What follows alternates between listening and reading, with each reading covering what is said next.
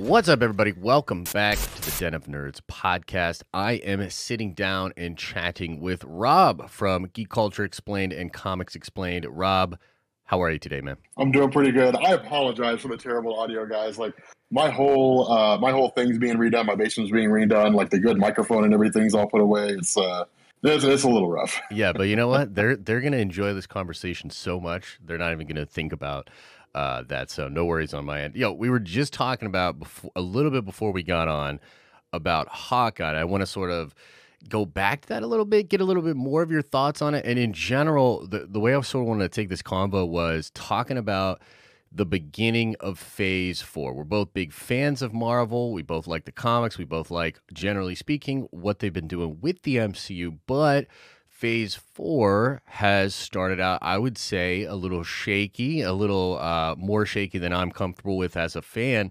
And uh, I guess I just want to get your thoughts on that, generally speaking. Like, do you agree it's a little shaky of a start? How are you feeling about the decisions they're making? And then maybe we'll take it into some places of like, man, you know, when X Men comes in or, you know, Fantastic Four, like, hopefully they do this, uh, et cetera, et cetera. So, yeah, what do, what do you think, man? Hawkeye, you, you were, uh, yeah, you were saying. Yeah, man. Um, so the funny thing about Hawkeye, and this this is what makes it so interesting. I think a lot of people are seeing it as kind of a filler show, which is something that, that you and I were talking about. That that uh, you know, in fact, I, I had I think I had asked people, or, or there was some kind of poll I'd done um, over at Geek Culture Explained, and it was like, you know, how do you guys feel about Hawkeye? And I think most people's response was, well, I'm watching this until like Spider Man comes out, right? Just to kind of get their Yeah. fix Yeah. of of you know Marvel content. Um, and I mean, we got the first two episodes right the the day that it came out on release day, and it was enough for us to be like, okay, so like we have a good idea of the show and we know what it's about, and we got a good blend of comedy and action. But for the most part, what you saw in the first two episodes, I think, is basically what you're going to get for the rest of the season in terms of like tone and feel. I think there's a few mysteries there, but if I'm being honest, man, this reminds me a lot of Falcon and the Winter Soldier. Mm, okay. And and that's I Yeah. assume not in a good way. Yeah. Oh no, no, no! It's it's it's in a good way. I mean, Falcon and the Winter Soldier was just it was it was fine, right? It was the closest that we got to like a straight Marvel movie, and this kind of feels the same way, right? I mean, it's not WandaVision, it's not Loki. There's not like twists and turns, right? We're not going through like a corn maze trying to figure out, you know, where the exit to all this stuff is. Yeah. Um, it's it's like you know, go forward and then make a left, and then you're at the end. Right. Yeah. you know, it's it's it's pretty straightforward, right? It's not that complicated. Yeah, you know, it's funny you say that. I was just, I was sort of having this thought the other day where, because I, I really like Hawkeye. I feel like it's, it's strong, but it is like if you compare it to just great television of the past five to six years, you know, it, it doesn't really stand up to some of the like absolutely incredible, groundbreaking stuff that we've had. Like I consider uh, the Netflix Daredevil show, at least the first two seasons, to be just like ridiculous, out of control, pushing boundaries. You know, Invincible season one, The Boys season one, you know, Game of Thrones early on. Like, and I sort of had this thought, and I wonder what you think about this. I feel like Marvel is in a position where they might just want to make some, you know, some decent television that's good MCU content. And maybe they're not always trying to make the next groundbreaking, crazy show. And maybe there's a little bit of like our expectation as Marvel fans coming in and, and, and sort of tarnishing what otherwise would just be considered good content. I don't know. What do you think about that? You know, I, I think that it's Marvel playing it safe, um, but it's also Hawkeye, man. I mean, you know, I don't know.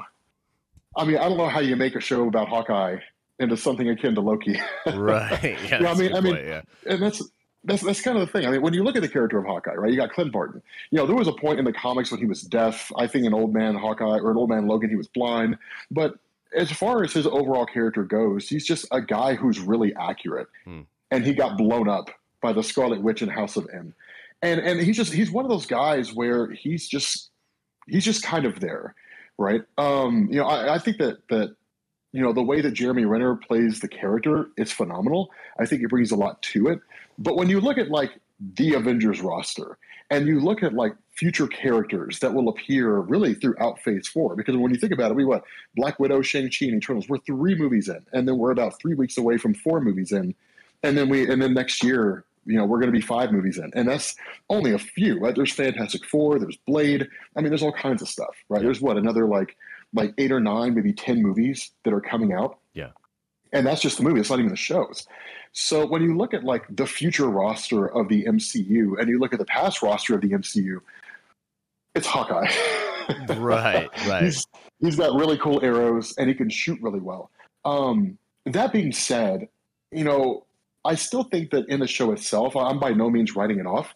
Um, like I said, I think it's pretty straightforward, but I think there's room to to kind of look at the show in hindsight once it's done and to kind of sit back and say, yeah, like it was pretty solid, right? It wasn't crazy. There were no wild twists and turns or anything like that, but I had a great time watching it, right? And just kind of walk away.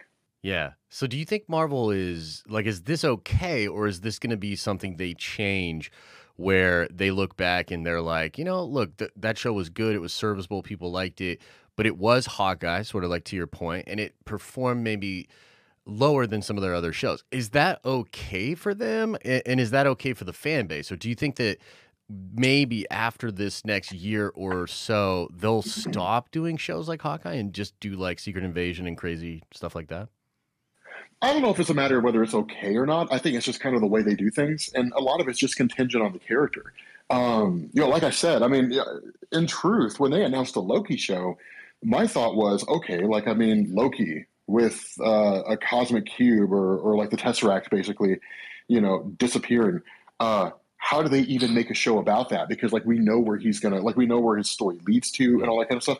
And then we got the whole Loki show, and it was amazing, right? They announced WandaVision, and you looked at the trailer for WandaVision, and it's like, okay, I mean, it basically looks like the Brady Bunch meets Dick Van Dyke, so I guess it'll be cool. And then WandaVision was phenomenal. Right. Right. So, um, you know, I think a lot of it's just kind of contingent on the character of Hawkeye. And to be honest, I hope they do more shows like Hawkeye and Falcon and the Winter Soldier because you need a balance, right? Mm-hmm. It's, it's like going to a movie theater and seeing nothing but just the best movies all the time. Eventually, that becomes your your baseline, right? right? Your baseline becomes the best movies you've ever seen, and then from there, like nothing will ever be that great. And it's not to degrade Hawkeye or to take away from Hawkeye and, and Falcon and the Winter Soldier, but you need a balance of shows that are just you basically watching a Marvel Cinematic movie, a Marvel Cinematic Universe movie that stretches on for eight hours, hmm. um, versus something as crazy and wild and zany as WandaVision, and to kind of keep that that sort of check going on there. So that way we don't get to a place as the viewer where we're expecting every show to be WandaVision or to be Netflix's Daredevil or to be uh, you know Loki, and then suddenly we're disappointed when that's not the case because that's how Disney would end up killing mm. their their TV line, right? Because they literally become victims of their own success. Yeah, no, that's a totally fair point. So, like, I guess you know we're we're kind of saying that it's okay that it's just what it is, and you know they can experiment with these characters. And I guess from a budgetary standpoint, Hawkeye cannot cost you know as much as some of these other shows. I mean, Falcon the Winter Soldier apparently costs an insane amount. That's likely due to reshoots and you know them changing a lot of stuff, but. You know, I guess as long as they're not burning too much cash cash to develop these things and it's landing with a portion of the audience yeah i, I suppose it's not it's not a, a big problem uh, for them. But with regards to just phase four in general there have been a lot of fans that are calling it like i don't know if you've seen any of this in like your comments and stuff like that but i hear like phase bore and like you know a lot of people saying like oh marvel's really fallen off. They haven't really performed uh you know well in the the start of phase four. I believe even john campea has been like super critical of almost everything um that they've put out. You know you follow this stuff you know really really closely. What's your like report card score for them so far? And do you buy into any of that uh, kind of chatter? You know i can see where people are coming from when they say it feels a little bit boring. Um I mean, Black Widow was all right. Uh, honestly, I thought Florence Pugh absolutely knocked it out of the park in that movie. Uh, I was never a huge fan of Natasha Romanoff. Honestly, I think Natasha Romanoff was more interesting in the comics in the Ultimate Universe. Like she was literally a spy for the Russians mm. and helped the Russians conquer the United States during like Cataclysm, right? So that was that was an amazing storyline. But um, well, that wasn't really Cataclysm, but nonetheless, um, it was a great storyline. So like you know, she ended up actually being killed by Hawkeye. It was a crazy thing. Like Hawkeye's family died when you know because of what it was that Natasha Romanoff had done. So she was like taken to a hospital after being injured, and Hawkeye sneaks into the hospital and shoots her in the face with an arrow. Whoa. And like then he yeah then like he kills Black Widow. And so after that, um, the clone of Peter Parker, Jessica Drew, who became Spider Woman, actually became Widow after Black Widow, and then she was like this huge ally slash mentor of Miles Morales. And it was a really really cool story, but. Um, you know, I could definitely see where people look at Black Widow and they say, I mean, it was a cool story. We're a little late to the game for origin films, but you know, whatever. Um, I can see where people would look at Shang Chi and see it as being a little slow, and I could definitely see where people would look at Eternals and see it as being a little slow. I think a lot of that's because we're coming off the heels of like the first ten years, Hmm. right? So like you look at like Iron Man one running all the way up to I don't know, like what is it, Avengers Endgame, right? We just kind of use that as like the cutoff point. We Right. say like the Infinity Saga as a whole. Um, I never really considered Iron Man one to really be part of the Infinity Saga, but you know, if we if we kind of throw it in there as sort of the starting point of it all, um, then I would say okay, you know, at that point, Iron Man one was let's see if we can make a movie as our own studio that people will be receptive to. Right. And then we'll also kind of have a plan just in case it works. And it did work. And so they were like, okay, let's execute this plan. And so they executed this great big huge 10 year plan that culminated in Infinity War and Avengers Endgame. Feige came out and said those 10 year arcs, like we did with, uh, with, you know, the Infinity Saga, that's not going to be a thing anymore. It's going to be like three to five year arcs, and that's it. So you're going to have maybe like four or five movies that tell a story, and then either you move on to the next one, or it's basically mini stories that lead into a much bigger story or something along those lines. So if you were to take like phase one was totally self-contained, phase two totally self-contained, phase three totally self-contained, but then like it all kind of came into fruition with like Endgame and Infinity War. It's kind of you know what I believe, or at least what I interpret. You know, he's he was basically saying, but um, the reality is the first 10 years a lot of us grew up with those movies right i mean it was literally watching marvel just get better and better True. at the movies they were making i mean they had a few misses right like thor dark world you know it was a pretty bad miss. Yeah, yeah, yeah, yeah. it wasn't it wasn't that great of a movie but we grew up with it. So i think a lot of the feelings that people have in relation to looking at the, the current phase four films that we got i think that it's it's kind of becoming a victim of rose colored glasses or i guess like nostalgia glasses and kind of looking at the last 10 years and be like why can't we continue the last 10 years? But i'm okay with with sort of moving away from that. Having said that this is a slow start right i mean there is room to make the argument coming out of infinity war and endgame is there really a place for origin movies like black widow Right. like can we really do that is there a place for slow films like like uh, eternals Right. um, or is there a place for origin films like Shang-Chi? I think the answer is yes, but I think that it almost, a lot of people kind of look at it, or at least seem to look at it from the perspective of like, we started out with Iron Man 1, we were at zero miles per hour. By the time we hit Infinity War and Avengers Endgame, we were doing 100 miles per hour. And then we go into phase four and Black Widow, we smash the brakes, and now we're back at zero miles an hour. And people are like, no, no, no. You got to keep that momentum going, right? We Right. got to go from 100 miles an hour to 150, and then we got to hit 200, and then we got to be at like a thousand miles an hour by the time it's done. And I think to a degree that's is a little unrealistic of an expectation. Um, but I, I wouldn't deny that Black Widow um, and Eternals, especially, were very slow films that didn't really seem to have a purpose. That's the biggest. That's one of the other big issues that you run into is when we were going back. When you went back and watched Phase One and some of the ancillary movies that came in, like Phase Two and so on, basically origin films. Uh, you know, the the original origins, and then some of the ones they peppered in later on. They went towards this cohesive story that we that we understood, right? Because of the popularity of Thanos, because of the history of Thanos, we all knew at the end of the first Avengers movie, okay, so like Infinity Gauntlet is going to be the story we're getting somewhere along the line, right? Like we know that's going to be the case. There's no real indication of where this is leading to, True. right? So like you sit down and you watch Eternals, and it's like, okay, cool, we have Aaron Judge and the Celestials are kind of dicks, but like, what's the point of this? And then like you watch, you know, you, you look at Spider-Man: No Way Home, and it's like, okay, so like, what does Spider-Man: No Way Home lead into? I mean, as we're being told, Sony and Disney are like, yeah, we're still going to make Spider-Man movies. We're going to make like another trilogy. Yeah. So it's like, okay, I mean, what what is that like? What is this leading to? Sure. What's the point of all these movies that we're seeing? And there isn't really a clear direction anymore. At least it doesn't seem like it. It's not.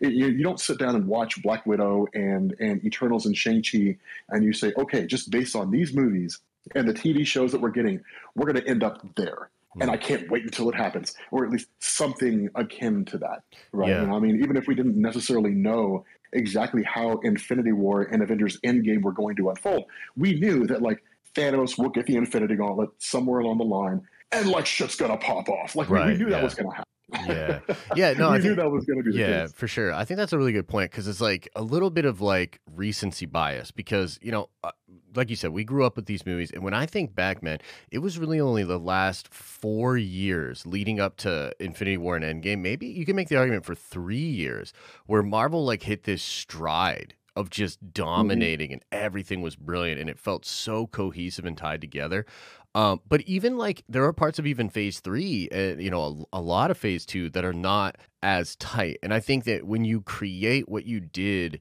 with Infinity War and Endgame, which were, I mean, this was like a global phenomenon where you had like grandmas, aunts, uncles, and super casual folk like invested in the MCU, going back and watching it. It reminded me a lot of like what was going on towards the last couple of seasons of Game of Thrones, where I mean, you know, despite the the drop off in quality, that show was never bigger than what it was in those last few seasons. And you had a mm-hmm. lot of people coming in late in the adoption curve. That's what happened with Infinity War and Endgame. It was like this shift, and people got so into it. And I think even for the folks that went back and caught up, there was still a recency bias. And like you said too, having that actual endpoint of, you know, Infinity War and Endgame of Thanos, you know, that event being told, it did give this like direction and a, a beat to everything that was happening at that moment. You don't necessarily have that with these beginning uh, movies in phase four. And I think in some ways, even without the pandy and even without these delays, the beginning of phase four was almost always designed as like taking a deep breath because like they had Black Widow, they had Shang-Chi, they had Eternals planned, even in a perfect world. Those were going to come out the year following uh, Endgame right? And so to me, it's like I feel like Feige's direction for the beginning of phase four was holy crap, we need to take a breath. We need to think about the future. And I know he's always he's sort of touted that they had this like five year plan uh, regardless, right? I I just think that especially after that uh after they lost Spider-Man late 2019, you know, or at least they thought they were going to, they shuffled things around and I think they you know, at San Diego Comic Con in uh, 2019, I think those announcements were only part of what he was originally going to announce, and that there have been massive changes and shifting uh, behind the scenes, and they've sort of done a good job of make it seem like, at least to uh, you know the common folk or the normies, that that is absolutely not happening, and that this was sort of always the plan. But I think he always needed a break. And, and you know, you were kind of saying like when it comes to the Disney Plus shows, it's good to have this balance where not everything has to be the most uh, epic and, and crazy thing ever. I think that's kind of what he was mm-hmm. doing after Endgame. Like he had already sort of built in and designed let's take a breath. And then what happens is the world falls apart. We get this big year long gap. And then all of the hype which was going to be coming anyways for like, you know, Doc Strange and Spider Man and multiverse and all this fun stuff, that hype is now sort of slamming up against these movies that were designed previously to exist a whole year before that hype cycle happened. And so I think there's sort of like a mismatch going on with uh, some of the Marvel fans' expectations, a little bit of recency bias, uh, but also, to be fair, they have had a string of movies that I think just as a just basic fan of of that franchise have not been the best. Like I would say to me the strongest movie is uh Shang-Chi. I think it's the strongest one. I like it a lot, but it is kind of it, it doesn't feel as intrinsically important as a lot of these other characters and the post-credit scene is interesting, but it leaves so much sort of up for interpretation that you're not quite sure how important he is, how important the Ten Rings are. Does this tie into Kang? You know, is it Galactus? What is this exactly? It just feels like, oh, this is this matters. Like you know what I mean? Like, hey, Marvel fans, this matters, but it's not as clear as what you get with the Infinity Stones and, and Thanos. You know what I mean? Yeah, I'm totally on board with that. And and I've long since been a believer that releasing Black Widow when they did was a misstep Um, Mm. That Black Widow should have been released before Infinity War and Endgame, um, and, and and for a variety of reasons. Right, the most notable is because the story of of Black Widow literally says this girl just couldn't catch a break. Yeah. Right, and so it's like like her life was just mired with tragedy and like sacrifice and loss, and and the impact of her origin story would have even more gravity when she died in Endgame because it's like, damn, this girl like literally lived a crappy life. Like, damn, that sucks. And you would have felt for the character more. As it was, you were like, okay, so basically a girl who shot at shot at like aliens during Avengers and reported to Captain America at the beginning of and has never really done anything useful in the entire history of her run in the MCU, sacrificed herself for the Soul Stone. So, okay, cool. She's she finally served a purpose after ten years and like twenty two movies. I mean, I think I think that, that if you if they had done her origin before then, people wouldn't have approached it that way. I know I approached it from that way. I was like, I mean, I don't really care that Black Widow died. I mean, whatever. Like, cool, we have a Soul Stone. That's really the only takeaway. Right. Um, but I think that that you know, in, in seeing her origin story, oh, it would have had far more of an impact. And the other thing to kind of keep in mind, and and you and I have talked about this in the past, you know, over over Twitter or what have you. Um, when you look at the first ten years of the MCU, what was it that made the first ten years and and, and just the origin stories of the MCU great? Right? It was the Easter eggs hmm it was the small little things. It was Captain America's shield showing up as a kind of prototype in Iron Man 1, right? You remember that scene when Pepper Potts walks in on Tony Stark and the suit's being taken off of him and he's like, you know, you know, uh, let's face it, this is not the worst thing you've ever seen me do or something like that. Yeah. And like Captain America's shield's on a table in the background Right. right? And and I remember I remember seeing it, I was like, oh my god, right? Like the internet exploded, and people were like, Captain America Shield, we're gonna get Steve Rogers, and then it's like speculation on who's gonna play Captain America, you know, and then Coulson's like. I have to go, you know, deal with something in New Mexico. Then you find out it's Thor's hammer that landed there, right? And it was even smaller things. Like you go and you watch Edward Norton's Incredible Hulk, and there's that scene where he takes Betty Ross to the mountainside, and like there's this crack of thunder off in the distance, and the Hulk starts roaring, and then like later on, it's confirmed that crack of thunder was actually the scene from Thor when he was trying to get his hammer back. So it's just it's different things along those lines, Yeah. you know. And and you have like the the Iron Man two, I think it was a credit scene where like you have the whole shield screen in the back, and Nick Fury's talking about like people they're keeping their eye on, and there's like a dot out in the middle of the Atlantic Ocean, and it's like Namor the Submariner. Like it was things like that that made it cool. And and while you kind of have those things to a degree here, they don't seem to have the same impact. Like here's here's a really good example: a great post credit scene or a great Easter egg, and it's just like a throwaway moment is where like like you know something happens. I don't know exactly how they would do it.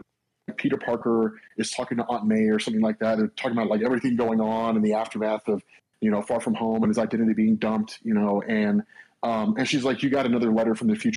And he's like, "I don't have time for that." Right, like right there, perfect Easter egg because the Future Foundation was the Reed Richards think tank. It's the the the group that Reed Richards of the Fantastic Four created in order to bring in the best and brightest young minds that he could think of to basically like just engineer great stuff.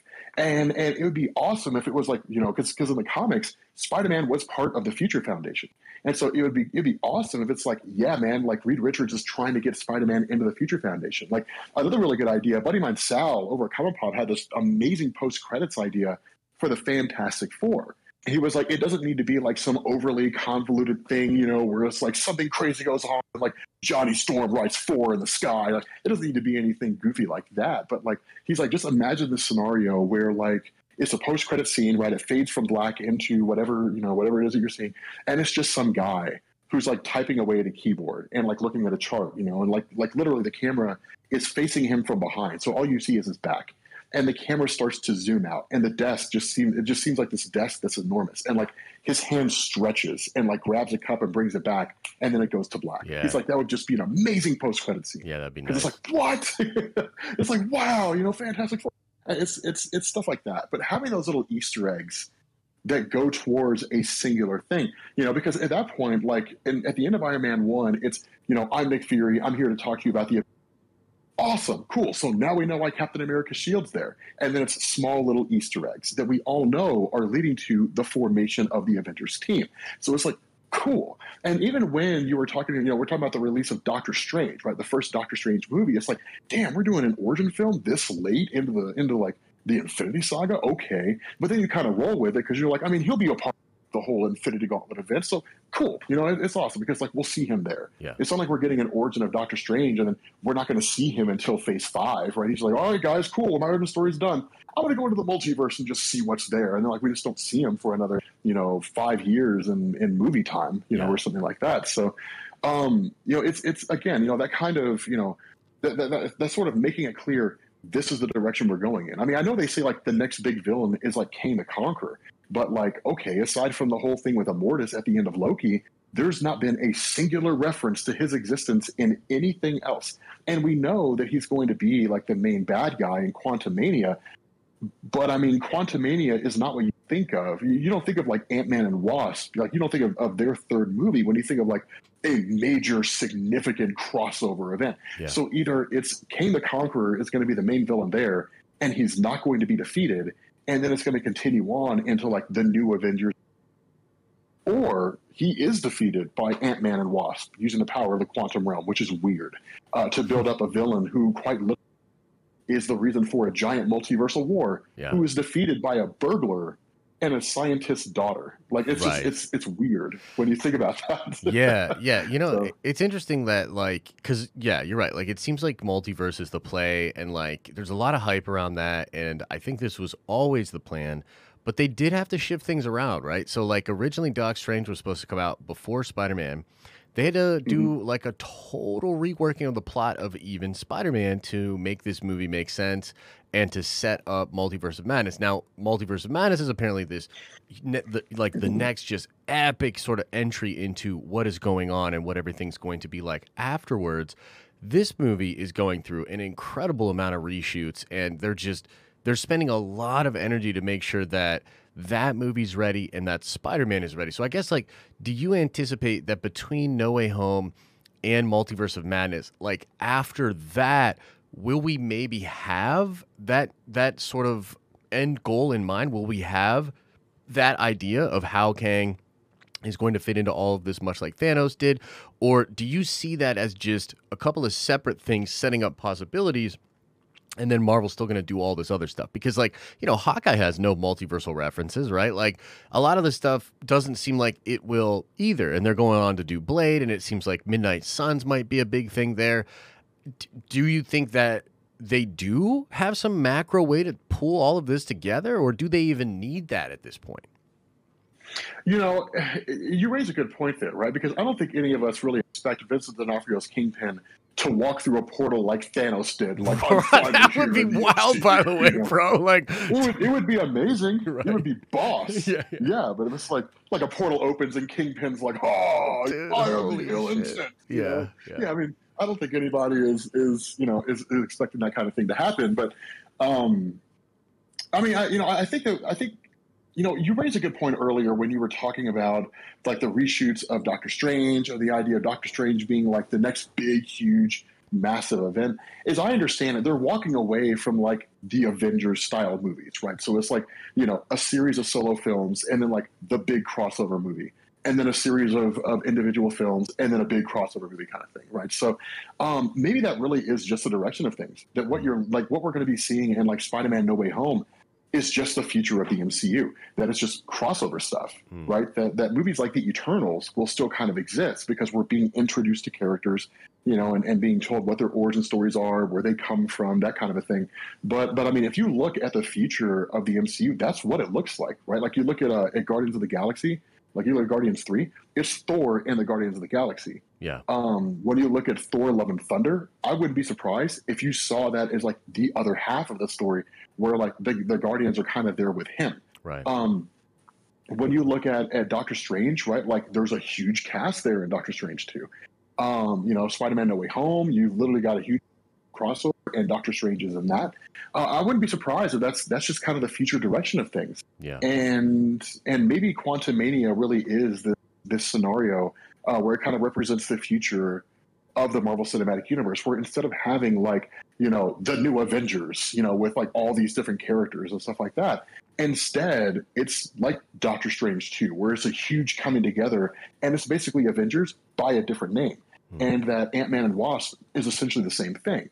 That you get these, you know, these big crossover events that happen in a story belonging to an individual character and then just kind of go forward from there. It honestly wouldn't surprise me if that were the case. Um, whether or not that'll work, I'm not entirely sure because I think there's a kind of a, a, sort of hype and excitement that we've come to expect when it's like the announcement of an Avengers movie, right? You know, I mean, uh, you know that from having yeah. watched all the movies, and everybody listening to this knows from having watched all the movies.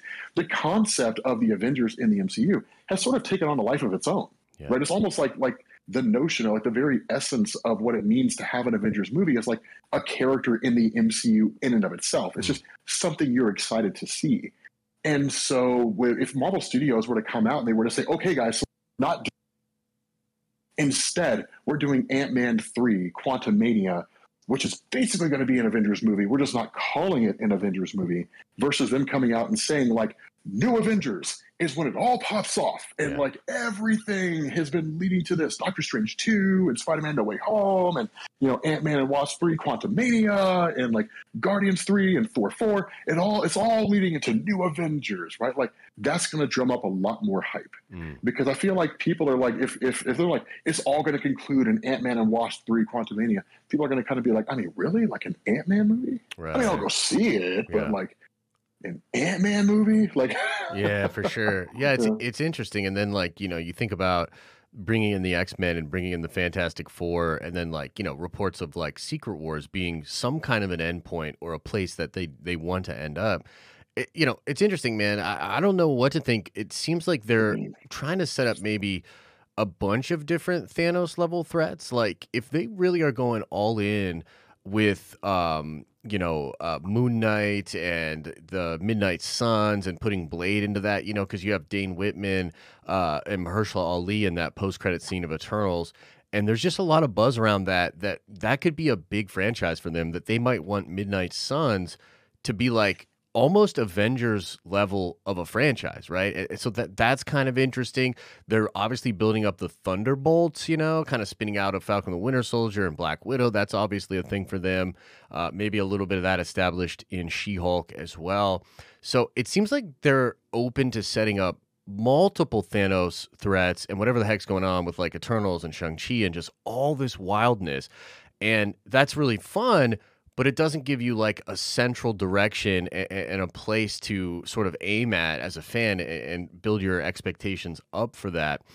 I wonder if it's going to just be a really chaotic phase with a lot of stuff that's introduced and then secret wars is really sort of this deus ex machina like we're grabbing up all the the heroes and the villains and throwing them on a crazy world and it's sort of you know totally different than a lot of things that are going on you know, right now in the MCU. I, am just like really curious. I, I, think we'll get more answers after Spider Man and after Doctor Strange. And next year, hopefully, we'll have, you know, a big announcement from Marvel, hopefully, a really nice San Diego Comic Con where they can sort of explain some of this because there's also this angle of like Sony and their relationship with Marvel. And like, you know, I don't know if you've heard the rumors about uh, Eddie Brock and the post credit scene in Spider Man with like the Venom stuff, but essentially they're like sort of teasing out that like is he in the MCU? Is he not in the MCU? Like sort of yanking him back over to Sony stuff, and it's like.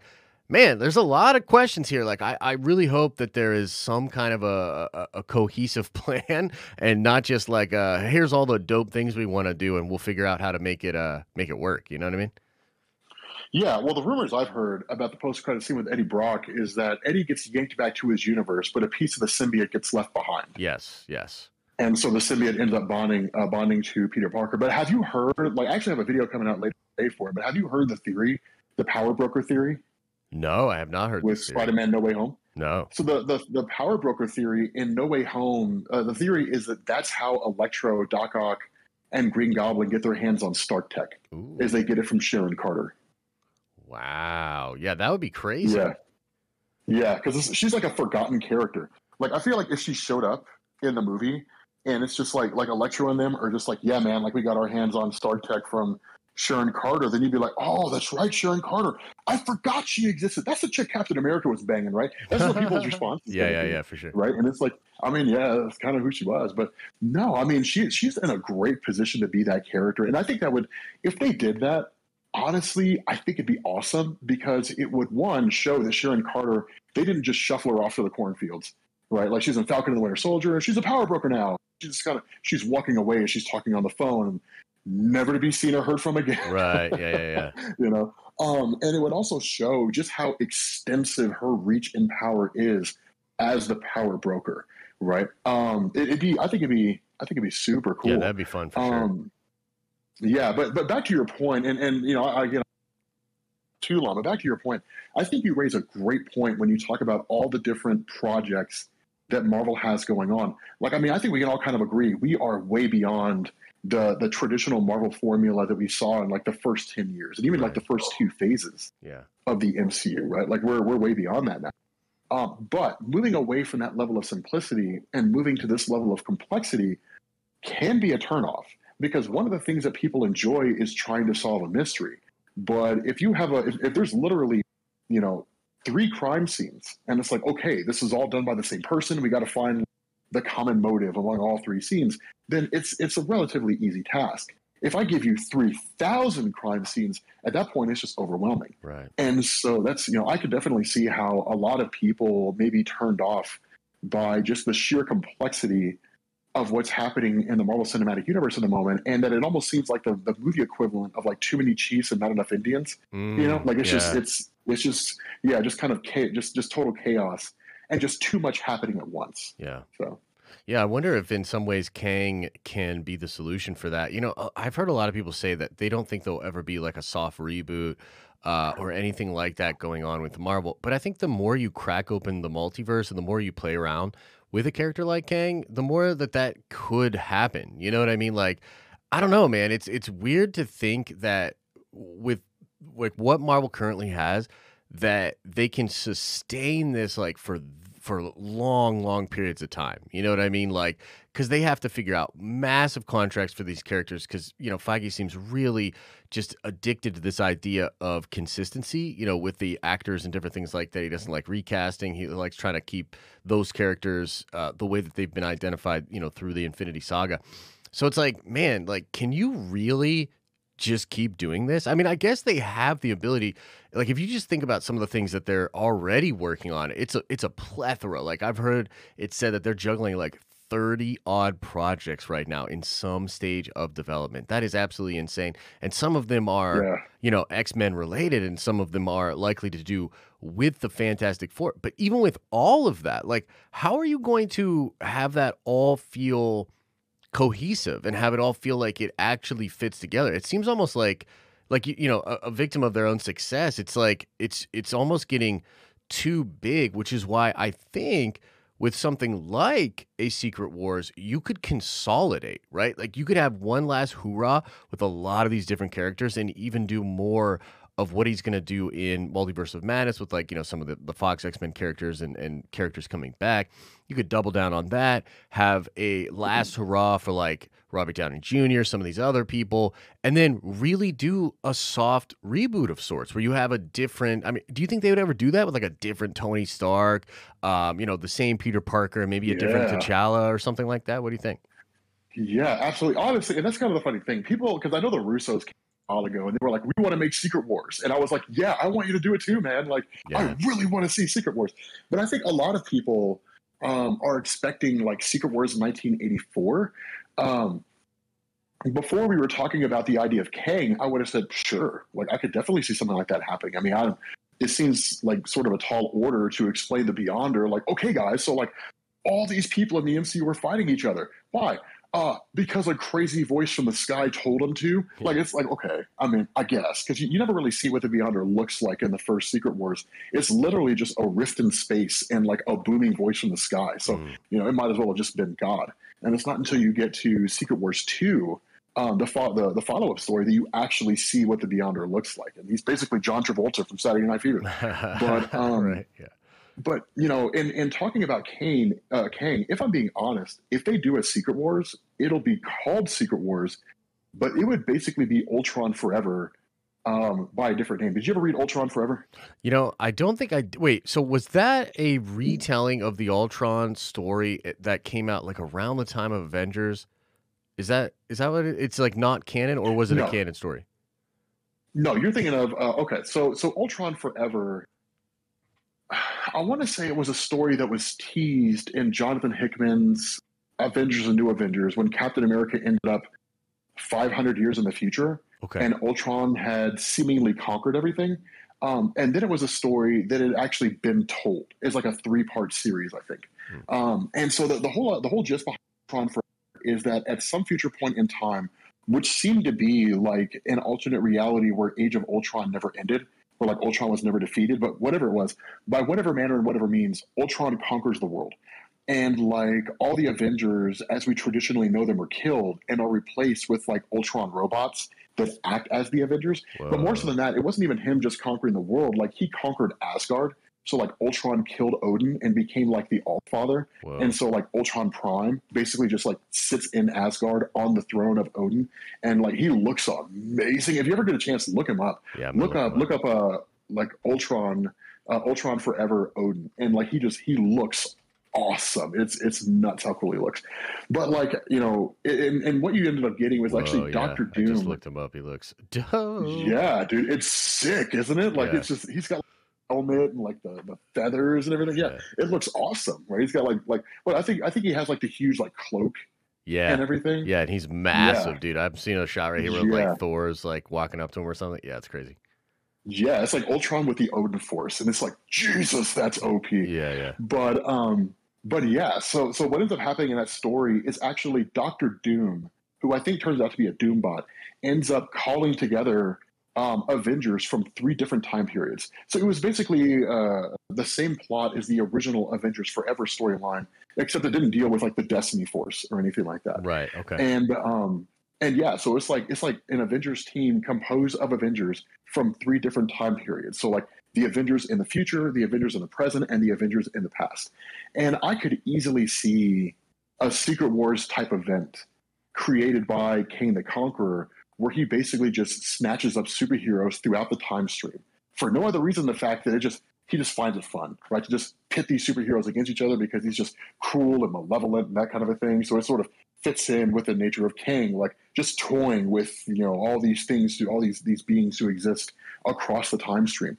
And it's and and, and it, you know, in all honesty, depending on when they do it, you could see Robert Downey Jr. come back. I mean, I'm sure he would come back for like one film and it's a fat paycheck. But Heck Marvel yeah, like, hey, bro. Robert. Downey Jr. Yeah, like come back, man. If you're graying a little bit, we'll use some just for men. Don't worry, we'll like we'll get you sorted out. We'll make you look young again. But like come along, you know, come back, and then like you get like so you basically get like the original roster, Yeah. right? Or maybe just some of the original Avengers. So you get like Iron Man, Captain America, and maybe Thor from the past, and then you get like the Avengers as they exist in the present day. Plus, maybe a couple other superheroes, and then like Avengers we haven't seen yet in the future Oh that we may never see I would love right? that. But like dude. Yeah. Exactly like characters from the future. So it's like I know we haven't done the movie yet, guys, but like here's Wolverine fighting Iron Man, and you're like, yeah, Yeah, dude. you know, it'd be yeah, it'd be it'd be crazy, right? Or like Magneto fighting fighting Iron Man or something along those lines. But Yeah. um, I could definitely see them doing, you know, they could call it Secret Wars because it's like a secret war that nobody knows about. But because I mean, you know, after Avengers Endgame, I mean, at that point, they're just making titles that are on the nose, right? Like Yeah. literally, Doctor Strange is like, "We're in the end game now," and everyone's like, "I wonder where the title." Final- You yeah. know, it's it's yeah, for sure. you know, but Yeah, that would be yeah, I fun, could man. definitely see that being the case. I would Yeah. love that. I mean, I think that uh, there's still a lot of crazy hype things that they could do with it. I guess the question is like on the other side of that, do you think there's a new status quo set or are they like you know, gonna just kind of keep moving forward because they are sort of developing Young Avengers, and I think Young Avengers could be its own thing. But those actors and those characters could mature into future Avengers as well, and like they have almost unlimited Marvel characters, you know. But it, you know, correct me if I'm wrong. Within the comics, they always seem to go back to you know the core group, the core group of Avengers, and I think all new, all different Marvel is one of the closest scenarios to getting pretty far away from that sort of fundamental group of Avengers, but then they just go back to it, right? And they kind of just keep going back to that core group. Do you think that like Marvel has a plan to do that as well? Or like how long do you think they could actually like like how long do you think this thing could go for rob? You know what i mean? Like could they do another 10 years bro? Like are we gonna see hailee steinfeld as like an older lady in 10 years you know? Yeah yeah yeah we're gonna see uh woman hawkeye. Right? Yeah you know like we're gonna see old kate bishop. Um no you know the, the reason why marvel comics does that is because they can yeah. Right. I mean, Spider Man will look however it is he's drawn to look. Mm. Uh, whereas here in the real world, Robert Downey Jr. will look 10 years older when 10 years pass. yeah. You know, regardless, unless we find some way, well, unless we find some.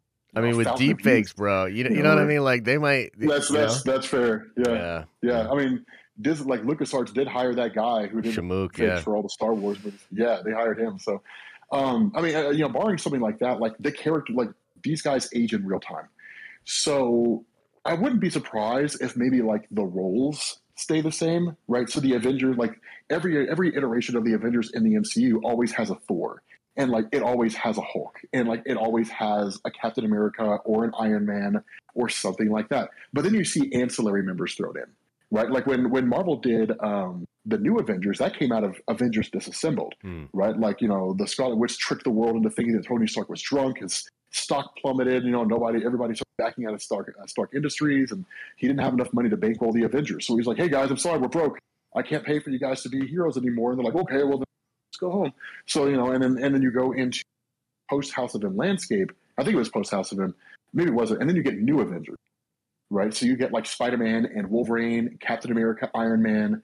Um, you get you know you get like this new team of Avengers which was great and it was incredibly well received. And that's the benefit of the Avengers. And I something that, that Marvel's doing really well with how they structure the Avengers team in the MCU is a rotating roster. Because mm. I'll be honest with you, man. I mean, how how many you know, Avengers movies would you really want to see before you get tired of Chris Hemsworth? Yeah. Or you get tired of Mark Ruffalo Hulk or or something like that. Like there comes a point when it's like, okay, so like I've literally seen like seven Avengers movies in my life, and they all have Chris Hemsworth. Can we get like a different Thor, like a different yeah. character? Give us like Beta Ray Bill or something like that. Like there is such a thing as people just getting burned out on seeing the same thing. And while the most hardcore comic book fans would be like, no, we want to see Chris Hemsworth play Thor for as long as they possibly can. The reality is that Disney and Marvel Studios are not making movies for the hardcore comic book fans. Right. They're making comic book movies for the general movie going audience. They found a winning formula that kind of merges the two, but there's a lot more casual movie fans than there are hardcore comic readers. Yeah. And so so they're they're they're at, they would be foolish not to make movies for those guys. You know, they take they take just multi-million dollar losses every time they they launched a movie if they did. Right. Um so I think if anything, the impetus is probably us as as comic book fans to accept just the winds of change, and that you know it seems kind of silly to believe that like Chris Hemsworth at like 55 years old could be a competent and believable Thor, right? They're like someone's going to have to take his place, you yeah. know, whether it's a new character or or like Odin's son dies and is reborn in a different form and like it's this other person instead. I mean, they did it with Loki, right? They killed Loki off during Siege and then they brought him back as a different character. And even in the Loki TV show, you saw different iterations of his character. True. Yeah. Um, you know, so it wouldn't be that hard to believe like Tom Hiddleston, you know, is quote unquote killed off because he's done playing the character of Loki and then enter some other actor or actress that is like, you know what, I just got tired of my previous form. I changed into this one. And depending on how they write it, people will just kind of be like, okay, yeah, yeah, I can get behind that, and then just kind of go.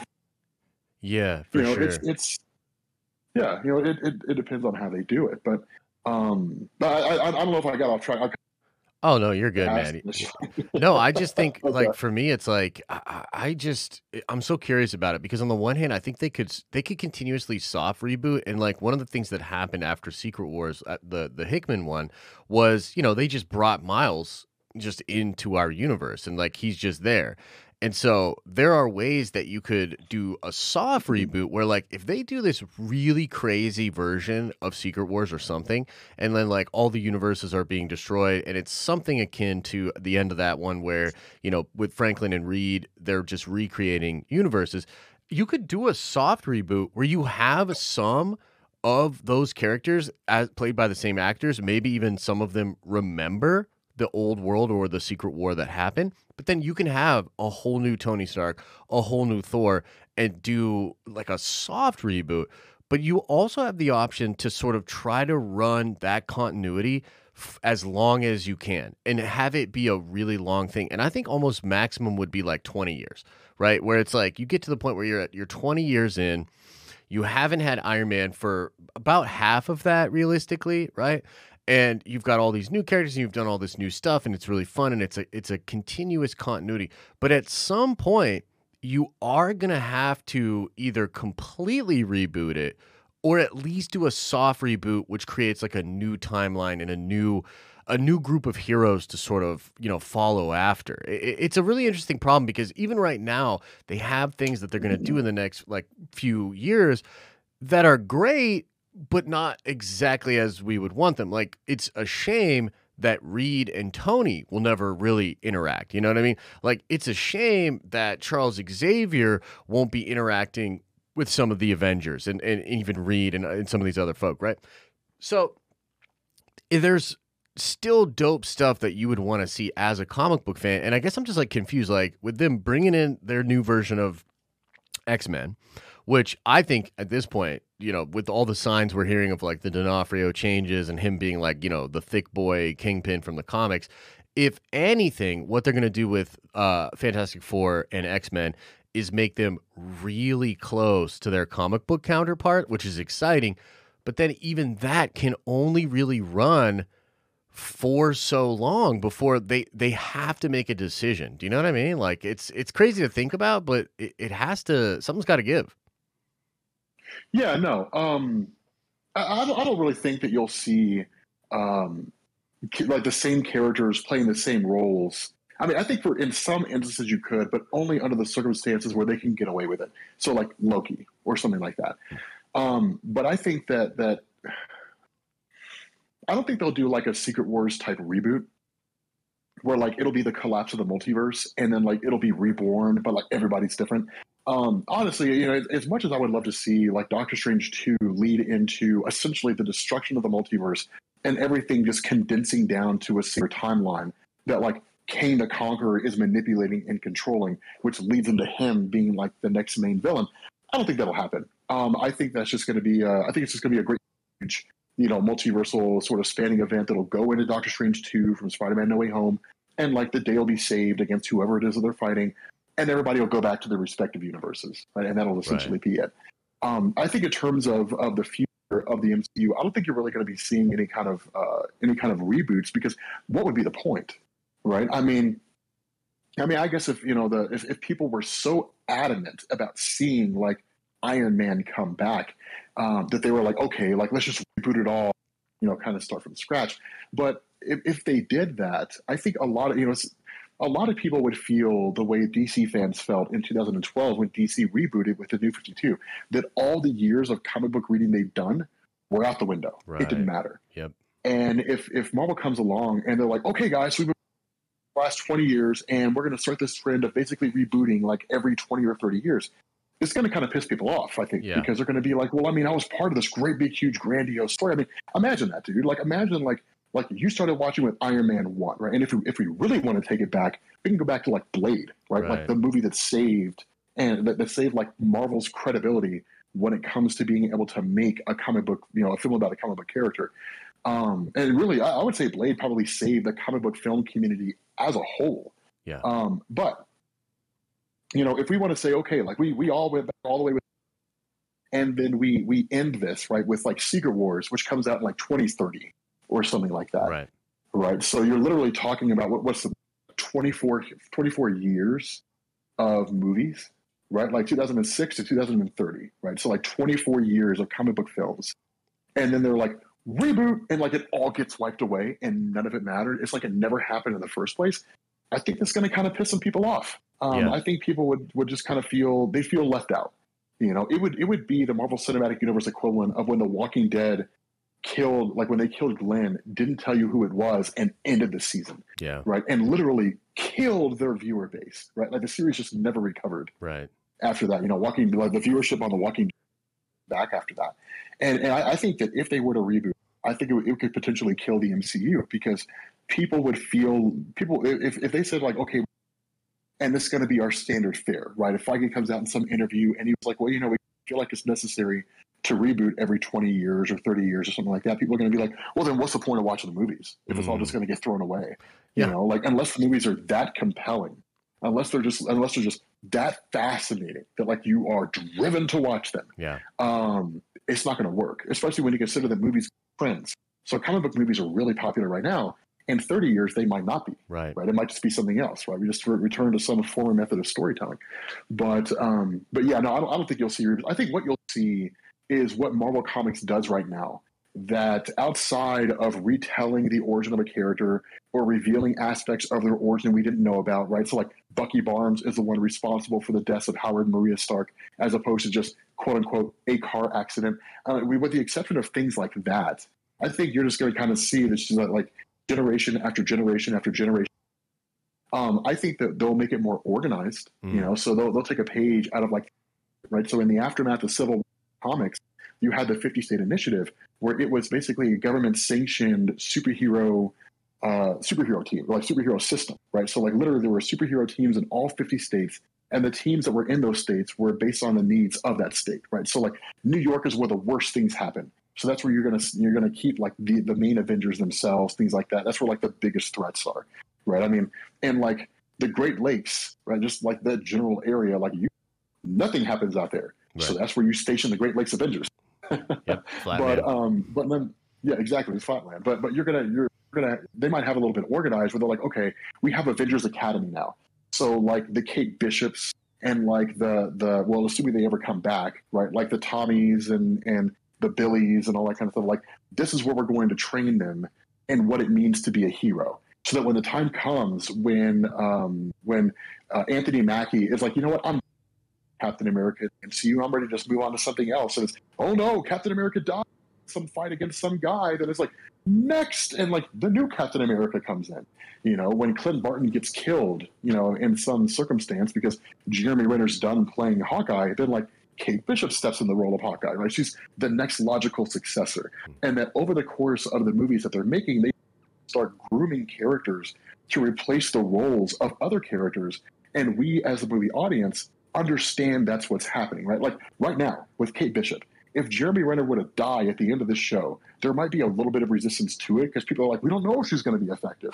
But I think a lot of people would be interested to see if she is and to see how her character is written and whether or not she up to the original Jeremy Renner. Yeah. Um, you know, so I think that's what you're going to see is just kind of a roster that goes on generation after generation, involving the various superheroes just being replaced by different iterations. Some of which will be similar to the ones they replace, and some of which will be totally different. Yeah, yeah, I think that's totally fair.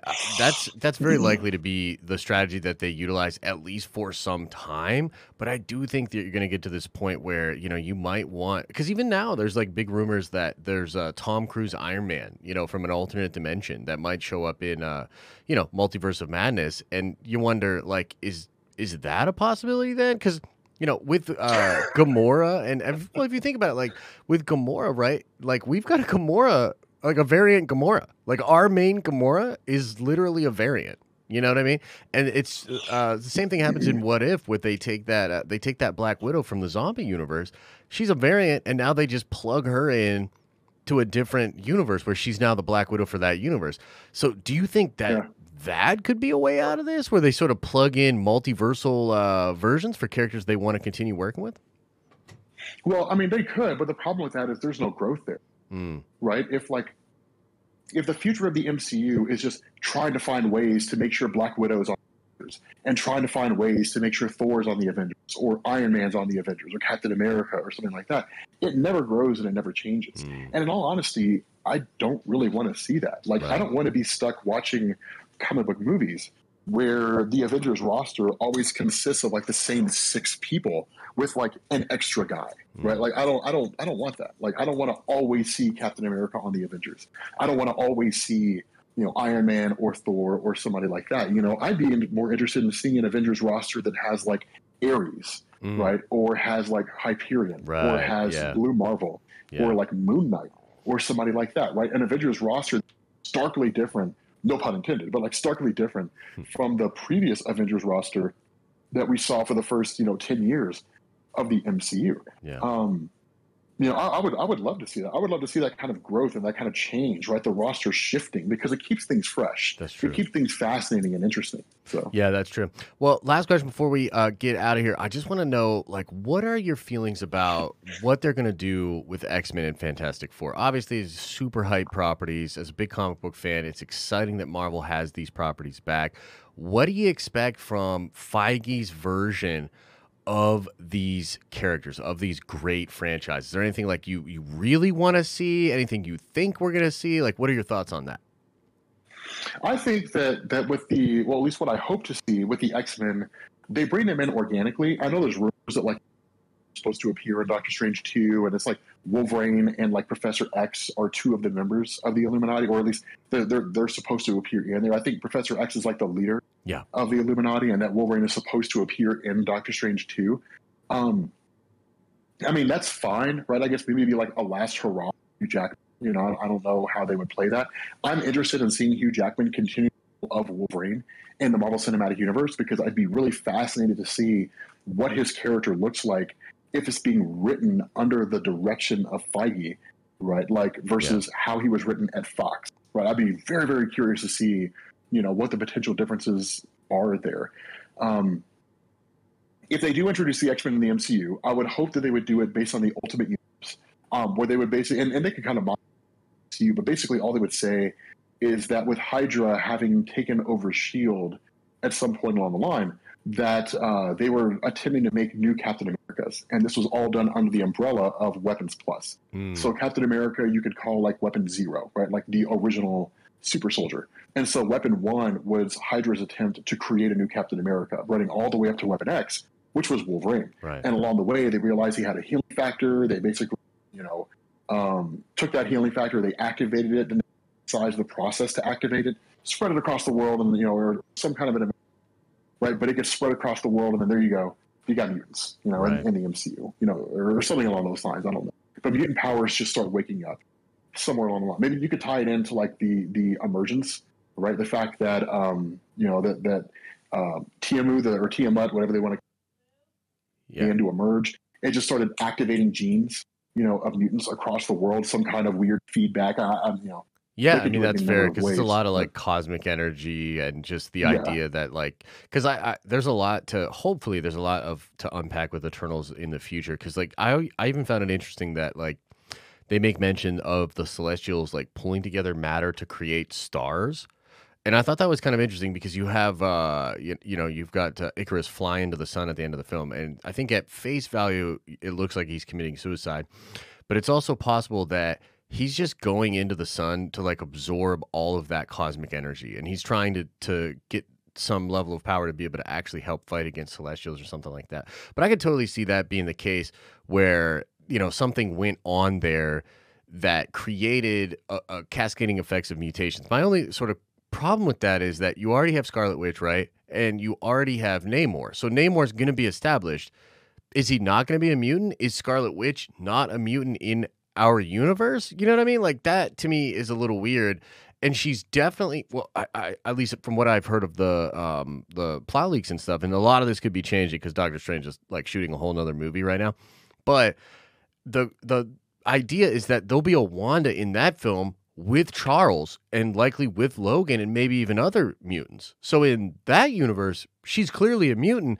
And if our Wanda's going to possess that Wanda, because they're so similar like dude then she is a mutant mutants have been established. So maybe it's one of those things where they've sort of always been around and and they could still do the idea that you know of weapon plus and, and have logan be you know uh, sort of an experimentation in that but maybe they've sort of always been around and it's sort of been downplayed. You could also like utilize kang as maybe kang was um you know, making it so that the mutants didn't take over the planet because that would create a big threat for him in the future or something to that degree.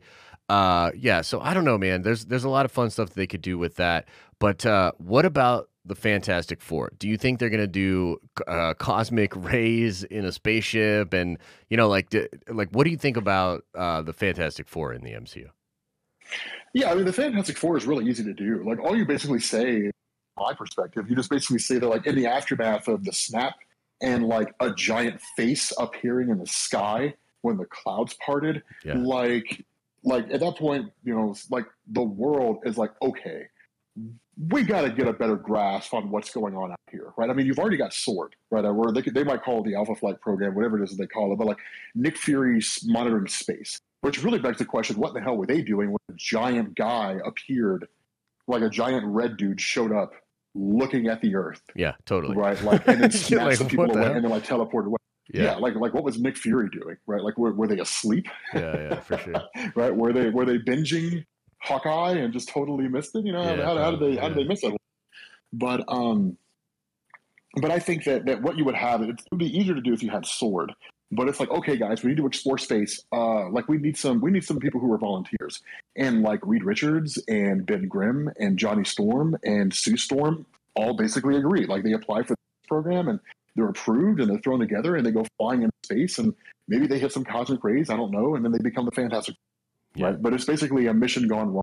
Like it was supposed to be a space a space exploration mission that was spearheaded by Sword that basically went awry, and then they ended up gaining powers as a result. I mean, that's the thing about the Fantastic Four; they're very, very malleable, right? It's very, very easy to introduce a circumstance whereby four individuals become the Fantastic Four. Right. Now, Yeah, would- I mean, as long as we, as long as it's not fan four stick, right? yeah, like, yeah, for sure. I sure. think we're fantastic. It's like, say that again. Fantastic. Like, yeah, we're the Fantastic Four. Because, you know, I'm Miles Teller. Yeah. You know, and it's like, whatever. Yeah, yeah, yeah, for So- sure. Do you do you then like kind of expect it to be a new origin, or were they also like around and and they just weren't? You know what I mean? Because it's like I kind of want Doom and Reed to have a history and be older. So I, I'm not like super down with like a new, like new kids on the block version of them. I don't know. Uh, you know, I kind of want the older, wiser, right? Like the one who's been around for a little while, um, who's kind of socially awkward, who's obsessed with his work. Yeah, He doesn't make the kind of time for his family that he should. Um, I kind of want that guy. Like, I want Jonathan Harris, Reed Richards. yeah, for sure. You know, like I want, I want that version of Reed. Um, but I mean, I, I would, I'd probably be okay with a younger Reed. Like, I mean, Ultimate Reed was okay, and I, I wasn't the biggest fan of him. Um, I thought he was interesting when he was. It's when he became a bad guy and like he created the city, right? Like this place that like hyper accelerated evolution. Yeah. So he like created life out of nowhere. I mean, stuff like that was cool. Yeah. But um, you know, but outside of that, you know, I, I want the Jonathan, the Mark Millar, like I want that version of Richards, right? The one who's just been around and seen stuff. Yeah, Um, the big question, yeah, I mean, if you know, if Richards is really genius, who's like the smartest man in the world, why have we never heard of him yet? yeah. Where's where's he been? That's, dude? the big question. Yeah, definitely. Yeah. He has more to explain than the Eternals, to be honest. Like, you know, where you where you been, bro? Um, but yeah, Yeah. thanks thanks a lot, man, for doing this. Uh, I think it was a good conversation about uh Marvel Phase Four, you know, the start and everything. But you know, your final word on this: Are you you're not worried? You you think it's all good? You think Marvel's doing a doing a good job and everything's going to be okay? Yeah, I mean, I, you know, I understand where are coming from, but I also think it's a little too early to judge the value of Phase Four because we are uh, a, few series into it. You know, like a handful, like we're what, like three series, three and a half series into it, maybe. Um, we're three movies into it, and we've got what something like seven or eight more movies to go, and then we've got a few more series to go. So, you know, this is this is the equivalent of us getting the first two movies of Phase Four, or Phase, you know, of, of, I'm sorry, of the ten years, and then making a determination as to whether. Right, we're just not in far enough. Yeah, Um, so you know, I think we need to give it a few more movies. I think you're right when you say that between Spider-Man: No Way Home and Doctor Strange Two, if coming out of those movies we don't have a much better understanding and a much better direction of where things are going, then we got a problem. Hmm. But until then, like literally, Loki, WandaVision, Falcon, and not even Falcon and the Winter Soldier, but Loki, WandaVision, um, and then Shang Chi, the Eternals, like all those have basically done is just said, "Hey guys, like some things are happening." yeah. And Sure. like that's it. That, that's that's that's really all it is. Yeah. Right? Like that's that's that's all it is. Like things are gonna get bad soon, guys. Just just hold on, and you'll find out. So yeah, I Yeah. think we just need to give it a little bit of time. Yeah, for sure. And hopefully, uh, you know, some of the things that they've shuffled around, they can, uh, you know, bring it home and, and bring it into a, a concise place. Or if they're going to go, you know, villain of the week and split it up, hopefully it can all still really be impactful. I think either way, we'll be excited for the content. We'll be checking it out and uh, giving our thoughts on it. And so, uh, again, uh, Rob, thanks so much for being here, man. Uh, always appreciate chatting with you. And uh, yeah, hopefully we'll do it again soon, man.